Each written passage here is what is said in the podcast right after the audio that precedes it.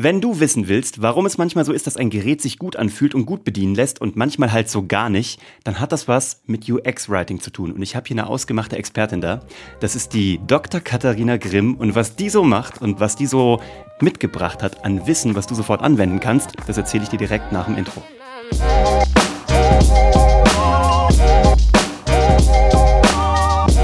Hallo und herzlich willkommen zu Hashtag Happylist, der Podcast, der sich darum kümmert, dass du alle deine Ziele auf deiner Glücksliste erreichst, sowohl beruflich als auch privat. Ich bin Uwe von Grafenstein und habe die Katha Grimm zu Gast. Und die ist von Kobe, von denen habe ich euch schon erzählt. Ihr habt auch schon den Felix van de Sand kennengelernt hier im Podcast. Und die Katharina ist dort verantwortlich eigentlich für den ganzen Haufen, wenn man ganz ehrlich ist. Das darf nur keiner den beiden Geschäftsführern sagen. Aber dein Fachgebiet ist ähm, UX-Writing. Was zur Hölle ist UX-Writing? Das will ich als allererstes wissen, bevor ich dich gleich ein bisschen tiefer vorstelle. Schön, dass du da bist. Schön, dass du dir die Zeit genommen hast. Worum geht es da, damit die Leute ganz kurz wissen, was sie hier erwartet? Genau, also ich danke dir natürlich erstmal für die Einladung. Ich freue mich total, hier zu sein. Äh, nicht nur euer Office hier mal kennenzulernen, sondern auch mal in deinem Podcast zu sein. Ich bin natürlich fleißige Hörerin. Ähm, und natürlich umso mehr. Das freut mich sehr. Umso mehr freue ich mich natürlich, dass du mit mir über das Thema UX-Writing sprechen willst. UX-Writing ganz kurz zusammengefasst. Und ich weiß ja, wir wollen uns heute bisschen kurz fassen, nicht zu ausschweifen. Aber nur, weil du wiederkommen sollst. Du weißt, dass das ja wie, eine Soap erzählt wird. Oh Leute ja. werden hier vorgestellt und dann haben die meistens Projekte. Und wenn das Projekt weiter fortgeschritten ist, möchte ich dich gerne wieder zurück einladen. Deswegen kurzes Intro, neuer Charakter in meiner GZSZ-Soap. Oh, wow. Ähm, und dann äh, kommst du einfach wieder, und zwar regelmäßig. Jetzt teast du mich, weil ich bin natürlich großer GZSZ-Fan. Das wusste ich nicht, aber gut, das zu wissen. Ich werde es zu meinem Vorteil zu äh, nutzen wissen. Okay, back to topic. Was ist UX-Writing? UX-Writing ist so die verbale Kommunikation im digitalen Produkt. Und das digitale Produkt heißt dann nicht nur, es muss ein Handy sein oder ein Laptop, sondern alles, was ein Interface hat. Ja? Also alles, was einen Bildschirm hat. Wir designen bei Kobe ja zum Beispiel auch Kaffeemaschinen. Wir designen ähm, den Cookit. Das ist äh, der größte, gefährlichste Konkurrent für ähm, den ähm, Thermomix? Thermomix. Darf man das sagen? Klar. Klar darf man das sagen. Klar darf man das sagen. Wir ja, sagen das hier. Der wird den Thermomix killen. Der wird den Thermomix killen, deswegen habe ich den Namen auch schon fast wieder vergessen. Schlau! Damn. Das war UX-Speaking. so, genau. Ähm, und UX-Writing ist eben die Wortwahl, die du auf dem Screen wiederfindest. Also, wie spricht das Gerät mit dem Nutzer? Und das findest du dann in ähm, Handlungsanweisungen, in äh, Fragen, die dir das Produkt irgendwie stellt, in der Aufforderung, bitte gib hier dein Passwort ein. All das ist, ist UX-Writing. Aber ist auch das, was auf einem Button steht. Also jetzt hier eintragen Absolut. oder zum nächsten Schritt. Absolut, alles UX-Writing. Alle Worte, die du findest, außer eben Inhalte wie rechtliche Geschichten, das Impressum und so weiter. Das ist nicht UX-Writing, aber ansonsten die gesamte verbale Kommunikation, die im Produkt stattfindet, das ist UX-Writing. Und warum kannst du das? Jetzt musst du ein bisschen was von dir erzählen. Aber erstmal muss ich dir die Frage stellen, die ich ja allen stelle. Was müssen Menschen da draußen über Dr. Katharina Grimm wissen, damit Katharina das Gefühl hat, die Leute wissen, wer sie ist? Das ist eine sehr gute Frage. Also ich glaube, das Wichtigste, was man über mich wissen muss, ist, ich liebe es zu schreiben und ich liebe es, Menschen zu verstehen. Und diese beiden Dinge haben sich so ein bisschen durch meine Biografie gezogen. Das heißt, ich habe ähm, einen kleinen Umweg genommen. Ich habe ähm, Anthropologie studiert. Das ist so die Lehre des Menschen, sagt man, die Wissenschaft des Menschen. Hast du darin auch promoviert? Also was ist dein Doktor? Weil ich finde es natürlich geil. Es, ist, es hebt meinen Podcast auf ein neues Level, wenn, wenn viele Doktoren hier sind. Bin ich der Erste eigentlich? Der erste Doktor? Nein, der Zweite. Hatte ich schon mal einen Doktor da? Ja. Wen denn? Professor Dr. Oh, mein Schwager. Oh, sorry, Max. Professor Dr. Jur Maximilian von Grafenstein. Absolut, mein Schwager war schon mal da. Du merkst, ich höre diesen Podcast. Das war auch nur der Test. ja, jawohl. genau, also ich habe äh, nicht ganz in Anthropologie promoviert. Ich habe nämlich meinen Bachelor in Anthropologie gemacht und bin dann so ein bisschen mit Umweg rumgeswitcht zu Technologiemanagement. Ich habe mich schon im Bachelor spezialisiert darauf, ähm, wie Menschen mit Technologie umgehen, mhm. ähm, wie sie Technologie nutzen, warum sie Angst haben vor Technologie und bin dann eben umgeswitcht, so ähm, tiefer rein sozusagen ins Technologiemanagement. Und darin habe ich promoviert, aber ähm, auch in einem sehr menschenbezogenen Thema, nämlich ich habe darüber ähm, promoviert, wie sehr unterschiedliche Gruppen in gemeinsamen Projekten gut miteinander kommunizieren können. Habe das ähm, an einem Beispiel gemacht in der Automobilindustrie bei Volkswagen damals. Okay, aber Sie müssen nicht digital kommunizieren, sondern wirklich, du hast äh, Teamkommunikation gemacht. Also jetzt nicht irgendwie, genau. wie, wie kann man da einen Slack-Channel mit integrieren zum hatte, Beispiel? Hatte noch nichts mit Digitalen zu tun. Okay, cool. Noch gar ja, nichts. War ja. alte Industrie. Wir haben überhaupt gar nicht über Digitales geredet damals. Spannend. Sondern, Was heißt denn damals? Wie lange ist das her? Ähm, das war ähm, 2013 bis 2016 habe ich promoviert. Das genau. ist schon digital schon ziemlich damals. Ja, ja stimmt. genau. Und äh, es ging so auf der ganz menschlichen Ebene so ein bisschen darum, einfach, ähm, wenn, also ich habe das untersucht eben am Beispiel von äh, wissenschaftlichen Kooperationen, hochinnovativen Projekten zwischen ähm, Volkswagen als Konzern und ähm, seinen wissenschaftlichen Partnern. Ja, also mhm. immer wenn es hochinnovativ wird, dann holt man wissenschaftliche Partner rein. Wir gucken, wo bewegt sich die Forschung gerade. Und das sind zwei sehr unterschiedliche Arten von Partnern. Mhm. Und ich habe mich Auch eben Sprachen, gell? Also zwei verschiedene Sprachen. Absolut, absolut unterschiedliche Erfolgsmaßstäbe, unterschiedliche Einstellungen auch ähm, darüber, wie ein Projekt laufen sollte. Und ich habe mich damit befasst, wo entstehen da Missverständnisse und wie kannst du Harmonie äh, zwischen diesen sehr unterschiedlichen Partnern herstellen. Geil, und wie machst du das? Ähm, Verständnis schaffen, dem anderen zuhören, Fragen stellen, äh, tief reingehen, äh, nachhaken, für was interessierst du dich, was ist dir wichtig? Mhm. Und dann sage ich dir, was mir wichtig ist. Und dann müssen wir ganz oft, ganz offen sprechen, ähm, wie wir das Beste rausholen können, sozusagen aus unserem Projekt. Und so findet man eben, man findet so den Kompromiss. Das klingt sehr leicht jetzt hier von unserem mhm. sehr kooperativen Tischchen aus, yeah. aber in der Praxis ist es sehr, sehr schwierig. Und damit. Und es ist Ping-Pong, gell? Also es ist ja auch, äh, es ist ja kein Prozess, der irgendwie mit dem 15. Februar abgeschlossen ist, sondern Absolut. während der Projektphase wird es ja. ja. wahrscheinlich dauernd wieder neu auszuloten sein. Absolut. Und okay. es geht sehr viel um Macht. Es mhm. geht sehr viel um, um Selbstbild ah. und Fremdbild. Spannend. Bin ja. ich eine renommierte wissenschaftliche Einrichtung, die mhm. sehr viel Selbstbewusstsein hat? Ja, ich bin die Universität Stanford. Ich kann mhm. mit jedem kooperieren, mit dem ich will. Also ob da jetzt Volkswagen kommt oder nicht, das ist mir ja ganz egal. Und entweder wir kooperieren unter unseren Bedingungen oder gar nicht. Ja. Und Volkswagen ist aber auch sehr selbstbewusst ja, und sagt, können sie auch sein. Genau, können sie auch sein. Und so geht es äh, ganz, ganz vielen, vor allem großen Unternehmen so, wenn die auf sehr selbstbewusste Partner treffen mhm. und ähm, sich dann anzuschauen, wie beide, wie zwei starke Partner es schafften, zu einem Kompromiss zu kommen, das war so ein bisschen mein Thema. Es war super spannend. Das klingt auch so, aber wie ja. bist du dann, das hatte noch keinen technischen Bezug, das klingt wirklich noch anthroposophisch. Also da warst du... Anthropologisch. Anthropologisch, sorry. Ja. Anthroposophisch ist, ist was anderes, ist das ist absolut richtig. Ja. Das ist so wie äh, Astro Astronomie und, und Astrologie. Astrologie. Ups, genau. Fettnäpf. ähm, nee, aber wie hast du dann, ähm, also wie, wieso hast du dich dann ins Thema Technologie bewegt? Weil es das ja eigentlich erstmal die Dehumanisierung ist, sozusagen. Gute Frage, genau. Ich hab, war also immer so ein bisschen ähm, außerhalb, dieser, außerhalb von der technischen Entwicklung. Ja, ich habe immer drauf geguckt und geguckt, wie laufen die Projekte so. Ich war nie in der technischen Entwicklung, bis ich dann nach meiner Zeit bei Volkswagen ähm, einen sehr, sehr spannenden Job angenommen habe beim Bayerischen Rundfunk hier in München. Da war ich die Referentin des Abteilungsleiters von der zentralen Softwareentwicklung. Okay, wie bist du da hingekommen? Umwege, Umwege, Umwege. Ja, ähm, klingt auch ein bisschen so. ich habe ähm, ich habe äh, in der Zeit nach der Dissertation, also nachdem meine Dissertationsschrift fertig war, habe ich ähm, immer noch wissenschaftliche Paper geschrieben für mhm. Journals einfach. Also ich habe für mich einfach noch weiter geforscht. Ja. Und ähm, bin dann auf diese Softwareabteilung gekommen, weil das ist ein, ähm, ein hoch innovativer äh, Kern in einem ansonsten sehr bürokratischen Umfeld, ja. Mhm. Und die sind super innovativ, äh, super cutting edge, was Technologie angeht. Und äh, ein Bekannter von mir hat damals da gearbeitet. Wir haben uns darüber unterhalten. Und ich habe gesagt, okay, ich will da mal hingehen, mit dem Abteilungsleiter sprechen und äh, mir mal anhören, wie der eigentlich damit umgeht. Denn das mhm. ist ja dann wieder das gleiche Thema innovativer kleiner Kern in einer sehr konservativen Umgebung, ja. ähm, hat, war mein Forschungsschwerpunkt. Deswegen bin ich einfach hingegangen, habe mich mit dem Abteilungsleiter unterhalten und ähm, der fand mich spannend, wir haben uns gut unterhalten. Äh, ich habe zu der Zeit auch einen Job gesucht, war in meiner kurzen ähm, einen kurzen, äh, eine kurze Abbiegung genommen in einer Beratung, die ich schnell wieder verlassen wollte, weil es gar nicht mein Ding war. Ähm, ja. Und äh, habe deswegen einen Job gesucht und äh, er hat gesagt, hey, ich könnte eine Referentin gebrauchen, wie schaut's aus? Und ich habe gesagt, wie geil ist das? Geil. Du bist da wirklich geil. nur aus wissenschaftlichen Gründen hin. Total. Krass. Absolut. unterstützt ja meine These, einfach mal zuhören und nicht hingehen und verkaufen, sondern einfach mal zuhören, was Leute gerade brauchen yeah. und dann ein Angebot platzieren, wenn man weiß, dass es gerade gebraucht wird. Stimmt so Kaboom. Es stimmt wirklich. Es stimmt. Ja, auch in dem Bereich, ne? auch Job und Karriere. Total. Okay, cool. Und dann warst du dort. Und wie kam die Spezialisierung zu UX Writing? Also gab es das damals schon? Seit wann heißt das so? Äh, das gibt es wirklich noch nicht lange in nee. Deutschland. Ich glaube, in den USA gibt es das jetzt vielleicht, lass es zehn Jahre sein. Das wäre schon eine sehr optimistische Schätzung. Es ist eine neue, junge Disziplin.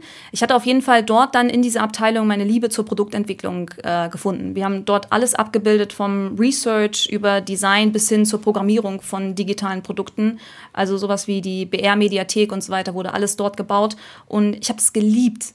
Ich fand es so schön, äh, mitten in der Produktentwicklung zu sein. Und dann hat schon so der Funke geleuchtet in mir so, boah, einmal an der Produktentwicklung beteiligt sein. Ja. Und ähm, ja, ich habe dann einen Nebenjob angenommen, als die DIS abgeschlossen war. Mir war abends und am Wochenende ein bisschen langweilig. Ich habe mir gedacht, kleinen Nebenjob. Ein kleines White Paper wieder geschrieben. Why not? Ja. Hm. ja, genau. Da bin ich so ein bisschen weggekommen von hm. den wissenschaftlichen Arbeiten. Habe mir gedacht, ja, ähm, mal was für die Praxis schreiben wäre halt irgendwie auch cool. Und habe einen Nebenjob angenommen bei Kobe. Okay. Wo wir dann angefangen haben, das Fachbuch, was äh, die Jungs und Mädels gerade veröffentlicht haben, ähm, glatt zu ziehen. Ich habe ein bisschen mitgeholfen zu schreiben, mit zu recherchieren und so. Bin da mit Kobe in Kontakt gekommen und äh, dann irgendwann von den Jungs angesprochen worden, hey, hast du nicht Bock, Vollzeit zu kommen? Wir ähm, wollen das Thema UX-Writing bei uns etablieren. Es ist Top-Trend in den USA, in den großen Designschmieden wird das mhm. jetzt langsam gemacht und wir wollen ganz vorne mit dabei sein. Hast du nicht Bock, das Thema bei uns aufzubauen? Geil. Was kickt dich bei so einer kompletten Produktentwicklung? Also was ist es? Also keine Ahnung, ist es so ein bisschen so Giving Birth? Also ist es so Baby auf die Welt bringen? Ist es ein Produkt machen? Weil ich kann das voll nachvollziehen. Ich bin da so, ich liebe diese Phase. Ich mag nicht so sehr die Konsolidierungsphase und die Controlling-Phase, sondern ich mag mhm. halt so diese Entstehung, ja, Geburt eines Projekts, was auch immer es ist, und dann Skalierung. Das liebe ich halt. Aber was ist das bei dir? Also was gibt dir das?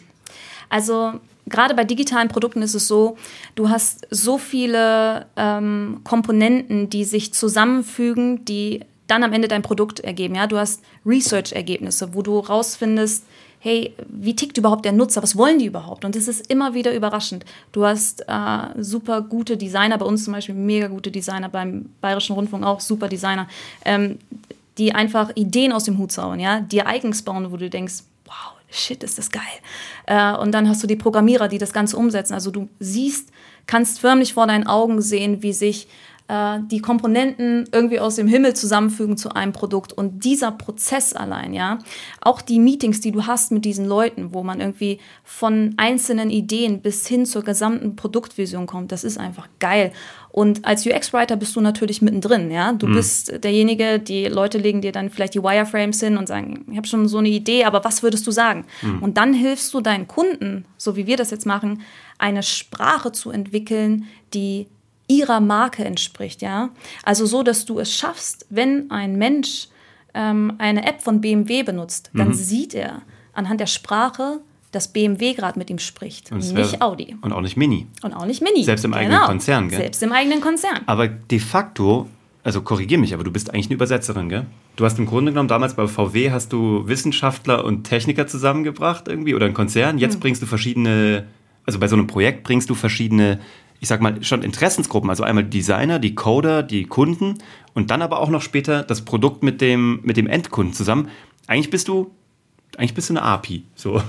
Du, bist, du bist echt eine Schnittstelle. Ich habe noch nie darüber nachgedacht, ja. aber es ist wahrscheinlich gar nicht so falsch. Also ja. in der Tat bringt der UX-Writer eigentlich Produkt und und Nutzer zusammen. Ja. Da sind wir quasi nicht die Einzigen, sondern die UX-Designer machen das ja auch. Die ja. schauen auch sehr tief in die, in die Nutzungsmuster der User hinein mhm. und bauen dann das Produkt so, dass sich alles intuitiv ergibt. Mhm. Äh, aber wir UX-Writer sind im Prinzip diejenigen, die äh, ja, die die Sprache des Produkts bestimmen und da unser, unsere menschliche Kommunikation einfach ganz, ganz stark nicht von Bewegungen und Gesten gesteuert wird, sondern vor allem über das gesprochene und das geschriebene Wort. Es ist äh, eine Übersetzungsarbeit, das stimmt. Aber ist da nicht sowas wie Siri und Konsorten Alexa? Ist das nicht die Zukunft von UX-Writing?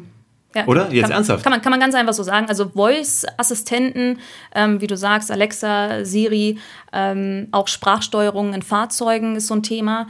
Das ähm, ist äh, eine absolut wichtige neue Subdisziplin von UX-Writing, die natürlich auch wieder nach ganz eigenen Regeln herrscht, weil dann machst du Conversational Design. Ja? Genau. Das Ja. ist nicht irgendwie ein Button oder ein Satz oder so, sondern du willst ja, dass sich das natürlich anhört, wie Alexa mit dir spricht. Wir Mhm. Ja. wollen ja nicht mit, mit einem elektrischen Gerät irgendwie kommunizieren, sondern wir wollen das Gefühl haben, dass wir da eine menschliche, nette, warme Interaktion haben. Und das ist äh, eine andere Baustelle. Das ist übrigens auch der Grund, viele UX-Writer sind Quereinsteiger von verschiedenen Disziplinen. Man trifft häufig Journalisten, ähm, manche Designer machen das auch. Aber gerade in diesem ganzen Bereich äh, Voice Writing triffst du super viele ähm, Scriptwriter aus dem Bereich Film Ja. oder äh, Theater. Weil Dialogue Writer, ne? Dialogue Writer, Ja, ja, die äh, Screenwriter, die im Grunde genommen ähm, ein ganzes natürliches Sprechszenario aufbauen können. Das, äh, Das ist spannend. Schon wieder. Geil. Okay, ja, wirklich, das Geil, ist mega oder? spannend. Wer macht denn das in Deutschland am geilsten, deiner Meinung nach? Also jetzt natürlich, also klar, eure Kunden und ihr natürlich, aber also gibt es so eine Marke, muss auch nicht deutsch sein, aber gibt es eine Marke, wo du selber jedes Mal sagst, boah, ist das UX-Writing geil?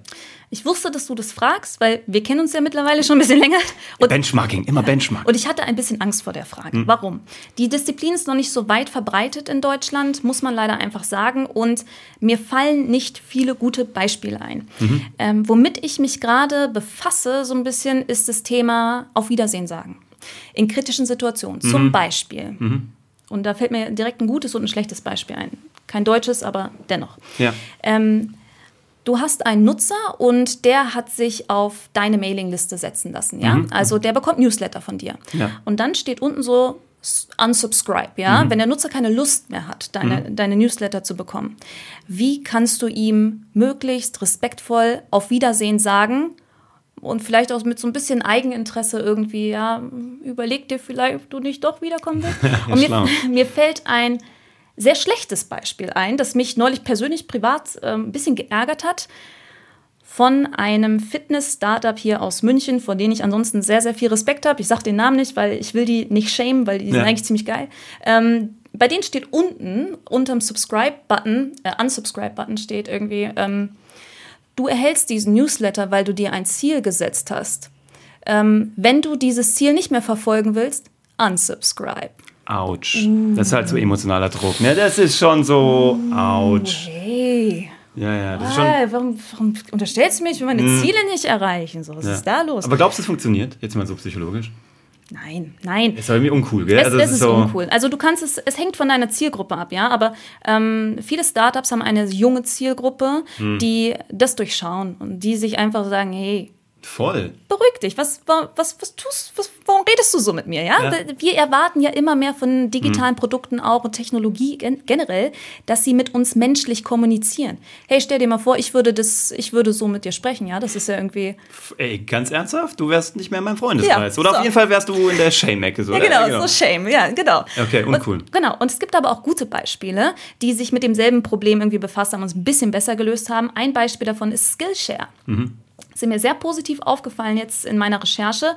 Die sagen nämlich, wir wissen, dass es manchmal etwas anstrengend sein kann, ähm, zu lernen und kreativ zu lernen. Ähm, geh, wenn du möchtest, leg eine Pause ein und wenn du willst, dann kannst du jederzeit wiederkommen. Ich glaube, dann kannst du sogar so einen kleinen Reminder setzen und so. Also Boah, geil. sehr smart, sehr respektvoll, ähm, Witzig, verständnisvoll. witzig, dass du das sagst. Ich habe nämlich gerade, ich war Sky-Ticket-Kunde. Und Oh. jetzt habe ich gerade pausiert. Und das Lustige ist, ich habe nur pausiert und nicht final abgemeldet, Mhm. wegen, wegen der Verabredung, also wegen der Verabschiedung. Kein Witz, gut, dass du es gerade sagst, weil die machen das nämlich ähnlich. Die nämlich jetzt sagen, okay, wahrscheinlich hast du alle Serien durchgeschaut. Ähm, wir lassen aber einfach mal deinen Account hier so, Mhm. ne? Also du zahlst jetzt nicht mehr, wir lassen aber alles hier. Das heißt, wenn du zurückkommst, hey, es ist only one click away. So, melde dich einfach, wenn du wieder da bist, weil die halt wissen, so nett. Wahrscheinlich kennen die mich auch ganz gut und die wissen, dass ich nur auf die neue Westworld-Staffel warte. Das dauert aber noch zwei, drei Monate, glaube ich. Und von daher ähm, wissen die, dass ich beim nächsten Westworld 100% wieder suchten werde. aber das ist halt mega geil. Ja. Und ich habe die jetzt on hold, aber ich habe mich nicht komplett ausgetragen. Ich habe auch nicht gesagt, delete all my data, sondern halt so, ah, ich komme Mhm. das wieder. Ich habe gerade schon keinen Bock zu zahlen, ja. aber Ja. ich bin sofort wieder bereit zu zahlen, Ja. wenn, die richtige, wenn die richtige Serie da ist. Was ja auch fair ist, weißt du? Also ich finde, dass ähm, dass so gerade dieser ganze Faktor Empathie und Verständnis füreinander, es ist ja in beiden Beispielen, ja, also Mhm. es, ähm, es ist klar, dass es schwierig ist zu lernen und wie bei dir so, ja, wahrscheinlich hast du gerade alle Serien durchgeguckt, ja? Das ist also auch so. Die Technologie, ja genau. Die haben mich ist- voll abgeholt. Ja, So, so, so, ach, die kennen mich aber gut. Also genau, ja, der genau, Computer, ne? genau. Also das Ja, ist, aber- der, die kennen mich aber gut. ja, aber die haben sich auch Mühe gegeben, genau. dich, dich die zu interessieren kennen. sich für mich. Ja, das war das genau. Gefühl, lustigerweise. Genau, Ne? Also das, ist auch funktioniert. Genauso, ja, es funktioniert wirklich. Und das ist auch immer das, glaube ich, ähm, was man generell ähm, nicht nur im Leben, auch beim Marketing, beim Selling ähm, berücksichtigen muss, dass es eben einfach darum geht, ähm, wirklich zu wissen, was will der andere, was macht er gerade durch, was sind seine Motive, ja. Hm. Es ist bei UX-Writing genau das Gleiche. So, hey, zeig einfach, dass du dass du, dass dir wirklich nicht egal ist, warum der Nutzer gerade diesen Schritt macht und dann respektiere auch seine Entscheidung und sei nicht respektlos einfach.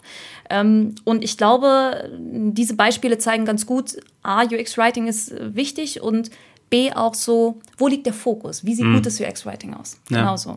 Hast du so, ich muss das immer fragen, ich weiß, immer doof, aber das ist halt so geiler Mehrwert, den jeder sofort mitnehmen kann. Mhm. Gibt es drei Dinge, die jeder sofort zum Beispiel auf seiner Website besser machen kann? Auch wenn du jetzt kein eigenes Digitalprodukt hast, aber wenn du eine Website hast zum Beispiel, gibt es so Sachen, wo du sagst, es ist cooler, wenn auf einem Button das und das steht? Oder wenn bei einer Begrüßungsformel das und das steht?